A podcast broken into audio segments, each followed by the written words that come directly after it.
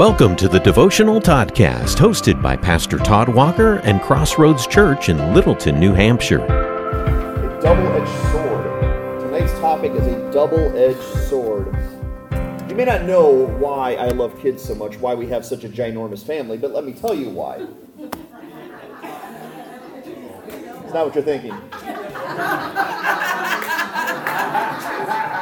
What did she say? Discipline later.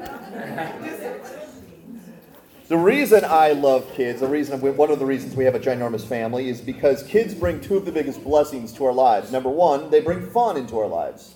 Kids are fun. They are. I had a fun up I had a fun time with them upstairs right before we did this.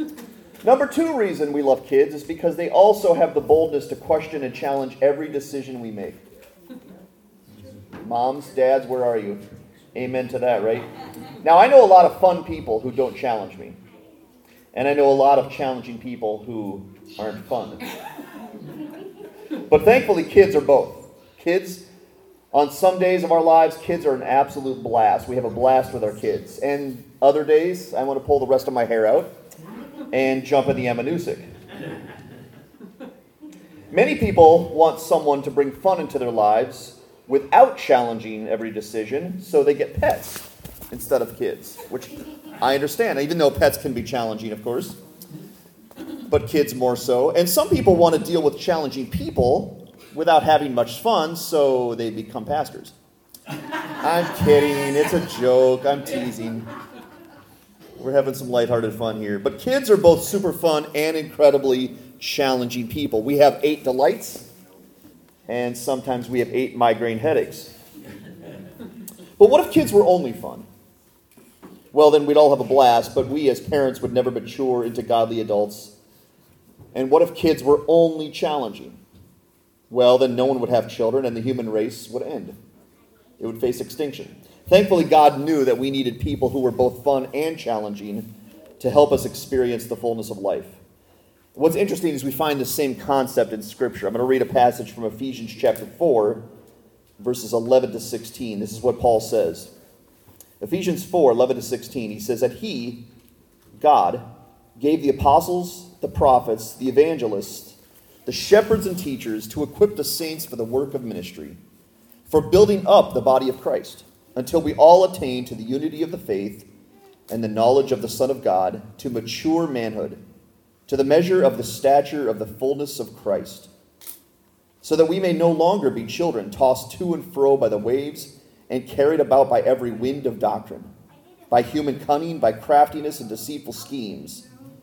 Rather, speaking the truth in love, we are to grow up in every way into Him who is the head, into Christ, from whom the whole body, joined and held together by every joint with which it is equipped, when each part is working properly, makes the body grow so that it builds itself up in love. Now let's play a would you rather game, okay? Would you rather? And I have one question for you. Would you rather have your favorite meal, whatever that is, but have to eat with miserable people? No one in the church, of course. Would you rather eat your favorite meal with miserable people, or would you rather eat something truly awful with your best friends? Who says the former and who says the latter? Better is a meal of herbs. Let's say that again. There's a proverb, better is a meal of herbs with something than a fatted calf. Okay. So you're picking the company then or the meal? I'm taking the company. The company. Who's with her? Yeah. Take you'll take the company over the meal? Yeah, 'cause I can always stop eating meal. I'm gonna ask this question. Who would take the meal over the company? we got some honest people here. Yes. Put in earplugs. Put in ear, put in earplugs. Oh, if only, Joel, if only. Or does any of you refuse to settle? Like sometimes when you're playing Would You Rather, you just can't pick one. You gotta you got to change the rules. You want both a good meal and good company, right? Let's all raise our hands on that one, of course. Now, let's consider this question Would you rather have truth from God or love from God? Ooh, that's a tough one.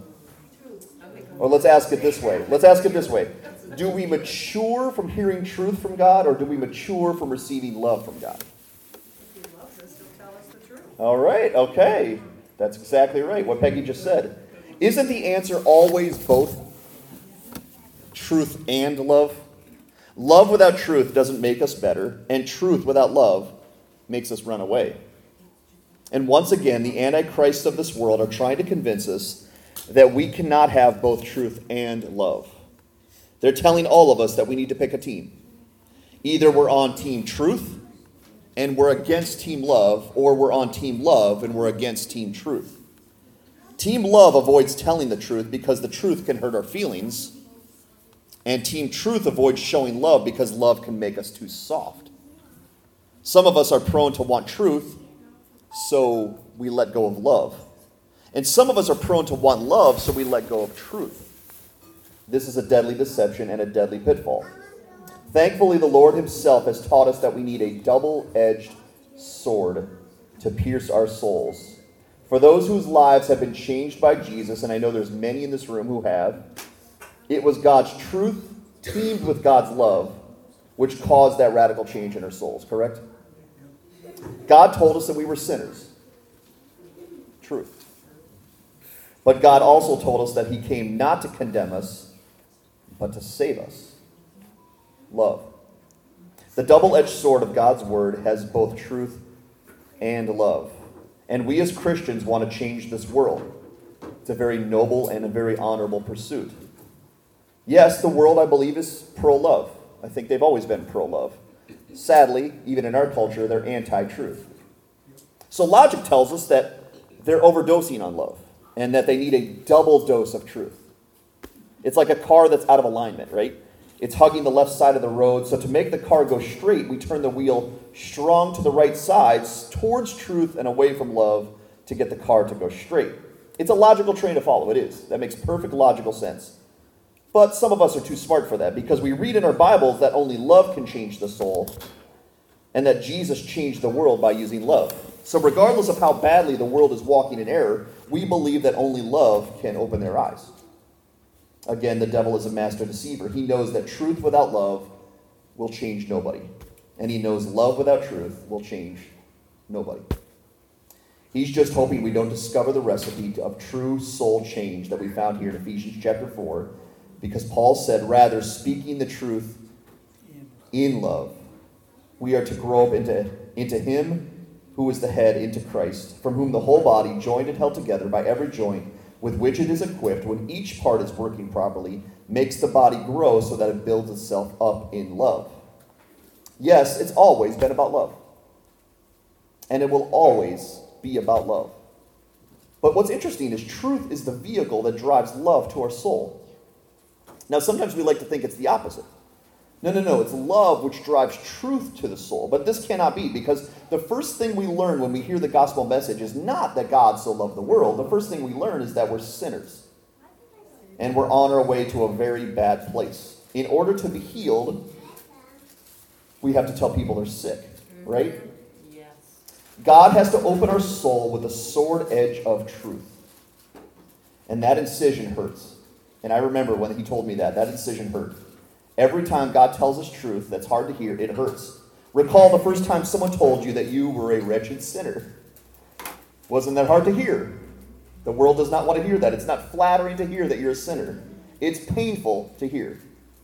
But praise be to God, as soon as that truth comes into our soul, love is right there on the other sword edge to bring comfort and healing to our souls by telling us that there is a Savior who can forgive those sins. Now, when my kids have to get a shot or a painful procedure at the doctor, my wife and I will often have a sucker unwrapped and ready for their consumption as soon as that icky procedure is over with. Because we love our kids and we don't want them to be hurt by painful procedures. But sometimes pain must come so that we can love our children properly. But if all we do is allow them to encounter pain, without bringing comfort and joy back into their lives, then our kids will learn to hate what is good for them. But if we flip it around and only bring comfort and joy into their lives, and we never do what's good for them, then our kids will never become truly healthy. As amazing as it is, God has even more children than the Walker family. And how does God love his children? Does he not love us with truth and love? Does he call us wicked sinners without offering us for salvation and forgiveness? Certainly not. But does God coddle us and never tell us the truth about our sin? Certainly not. If He did, we would never look for the Savior, and we would all end up in hell. The recipe from the beginning has always been truth in love. Truth in love. This world desperately needs to hear the truth. Desperately. But they also desperately need to see the real Christ like love. And so do we. I need truth. I need God's word to level with me and tell me exactly what is right in my life and exactly what is wrong in my life. But I also need love. I need God to come alongside of me and let me know that He is here to help me accomplish the right thing and overcome the wrong thing. Aren't we thankful for truth in love? I know I am. Truth in love has changed my life, and if you're alive spiritually today, truth in love changed yours also. Therefore, let us combat the antichrists of this world with the only weapon they have no defense for truth in love. And let us help change this world by sharing with them the message of truth and doing so with the same love that we received. The double edged sword of truth in love is the only weapon that defeats Satan's army. It's the only weapon that can change the world. Are we ready to join the only team that will gain eternal victory? Are we ready to sign up with Team Jesus, those who proclaim the truth in love? Thanks for listening to the Devotional Toddcast. Join us for worship Sunday mornings beginning at 10:30. Learn more about us at crossroadsoflittleton.com. Crossroads Church, seeking to shine the light and love of Jesus in the heart of New England.